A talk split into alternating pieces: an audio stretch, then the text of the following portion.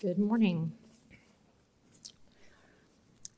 As I think about the, the theme of identity, it occurs to me that I will always struggle with my identity if I view it from the world's terms, what we do or have.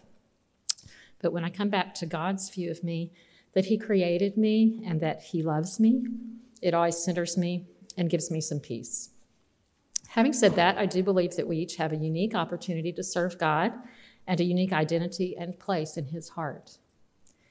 As I was growing up in Austin and San Angelo, Texas, I was blessed to have parents who taught me about God's love and grace, who taught me, my two brothers, and my sister to love and follow Jesus.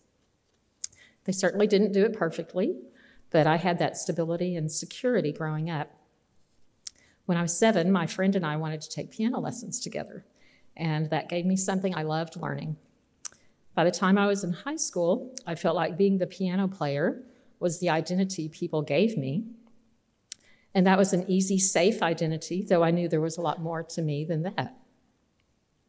It wasn't easy for me to be vulnerable to others. It was hard for me to let others know me. I had one close friend, which helped me get through the years when my family moved a few times. We wrote letters, which really helped. I think we all yearn for someone to really know us, and I was always comforted to know that God knew the real me and deep down and still loved me. I got music and piano degrees at Abilene Christian and at the University of Iowa. In Iowa City, I met my husband, Brent, and learned more fully the beauty of another person really knowing me and loving and accepting me anyway. And after 37 years of marriage, I'm still learning about that and enjoying the blessing of our commitment to one another. By the way, we've also had our struggles and had our doubts and questionings, but it is nice to have someone else to wrestle through those together. A year after we got married, we went to Nigeria to help out with a mission hospital there for three and a half years. Brent was the business manager, helping to keep the place running and encouraging and preaching at different churches. And I helped with various activities, including hosting visitors, driving nurses to villages for immunization clinics, teaching women and children's Bible classes, fitting people with used eyeglasses, uh, even driving utility workers along the electric lines so they could fix them so we would have power at the hospital. I also even taught a few piano lessons. Uh, I also donated blood for some emergency situations and was able to actually meet the people who were helped with my blood. And um, uh, being in a different culture we were definitely challenged to examine our faith, our worldview, and our place in the world. We were loved and accepted by the wonderful people there and had some very special friendships. After having the experience of being an alien, a foreigner, I especially appreciate having our international students here, and you really make a huge contribution to our campus, and I hope you feel welcomed and loved. Since Nigeria, we've lived in Minnesota, Michigan, Abilene, and York. We've been here 15 years. Brent is an alumni of, of York, and when he had the opportunity to come here to work in the advancement office, he was drawn to come serve in a place he loved, but it had a big impact on him as a student. It wasn't easy to uproot our four children and move. They probably felt like their identities got a bit shaken up. But every place we've lived, I've been reminded that my citizenship is truly in heaven, and my identity doesn't have to be tied to my location. As we go through different seasons of life, our identities can get caught up very much in what is going on at the time. After getting married, I adjusted from being a single to being a wife. Then in Nigeria, I was a foreigner. After two miscarriages, I wondered if I would ever be a mom. But uh, back in the States, we had four children, and I was a stay at home mom for several years, which I loved.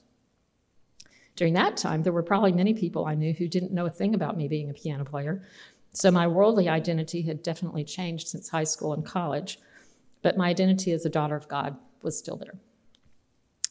Now I am a grandmother, which is yet another identity to adjust to and enjoy. You know, I had to get a picture in there. One thing that has challenged me through the years in living up to my identity as God's child is something that I think most of us struggle with at times. It is comparing ourselves to others. When I compare myself with others, I can sin in two different directions. Either I feel pride that I'm doing better than them, or on the other end, I deny the worth of who God made me to be. As a musician and pianist, I've often struggled with comparing myself with others or feeling compared to others. Am I as good as someone else? Am I as talented, less talented? Uh, I'm sure this applies to athletes and other fields as well. These comparisons steal the joy from the music and distract us from the actual task of appreciating what God has put in us and doing the work to learn and grow in our craft. It's easy to compare yourself to others in every season of life.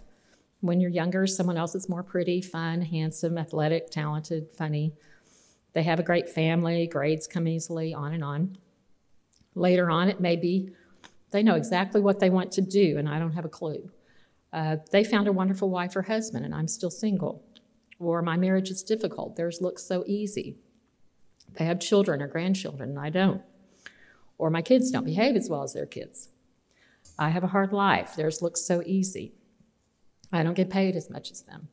I have health issues, and they're healthy and able to do what they want. It can go on and on. As I've grown older and watched the lives of other people, I've realized that everyone has their struggles in life. People who appeared to be happy and have everything going for them had serious health issues or marital problems or emotional pain. So many times we look at appearances. I like the phrase I heard a few years ago never compare your insides to someone else's outsides. The results of comparing myself to someone else is either pride and arrogance in my heart or temptation to value myself less than God does. In the story of the Pharisee and the tax collector in Luke, the Pharisee was comparing himself to the tax collector, bragging to God about all the great things he did, and that he wasn't like that tax collector over there. The tax collector, however, had the right kind of humility. He realized that he was a sinner and needed God's mercy. Those who have a low view of themselves are not necessarily humble, they're just not valuing themselves as God values them.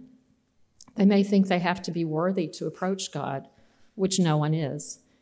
But Jesus reminds us that we are even more valuable than the beautiful flowers and birds that He created. Humility can come from realizing that all of who we are is a gift of God, not ourselves. Yet, this is another part of our identity that we are all sinners and need God.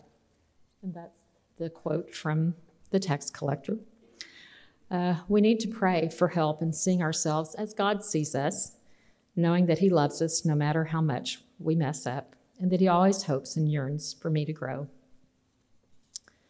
So, the question I've been asking myself how do we stop comparing ourselves to others? It's very hard. Um, but perhaps we can look at what Paul says in Philippians 4. I've learned in whatever situation I am to be content I know how to be brought low and how to abound. In any and every circumstance, I have learned the secret of facing plenty and hunger, abundance and need. I can do all things through him who strengthens me. So, what is his secret of contentment? That he is depending on Christ's strength, not his own. So, as he is praying for strength, we need to pray for that strength as well. The identity that we all have in common is that we are each one created by God and loved by Him far more than we can come close to comprehending. This is the foundation of our faith. From there, He has given each of us our personalities, experiences, talents, bodies, families, and all the things that make us uniquely designed to serve and glorify Him in this world. I pray that we can have peace with who we are and how much God loves us. So let's pray with Paul as we close. I bow my knees before the Father, from whom every family in heaven and on earth is named, that according to the riches of his glory, he may grant you to be strengthened with power through his Spirit in your inner being, so that Christ may dwell in your hearts through faith that you, being rooted and grounded in love, may have strength to comprehend with all the saints what is the breadth and length and height and depth, and to know the love of God that surpasses knowledge, that you may be filled with all the fullness of God.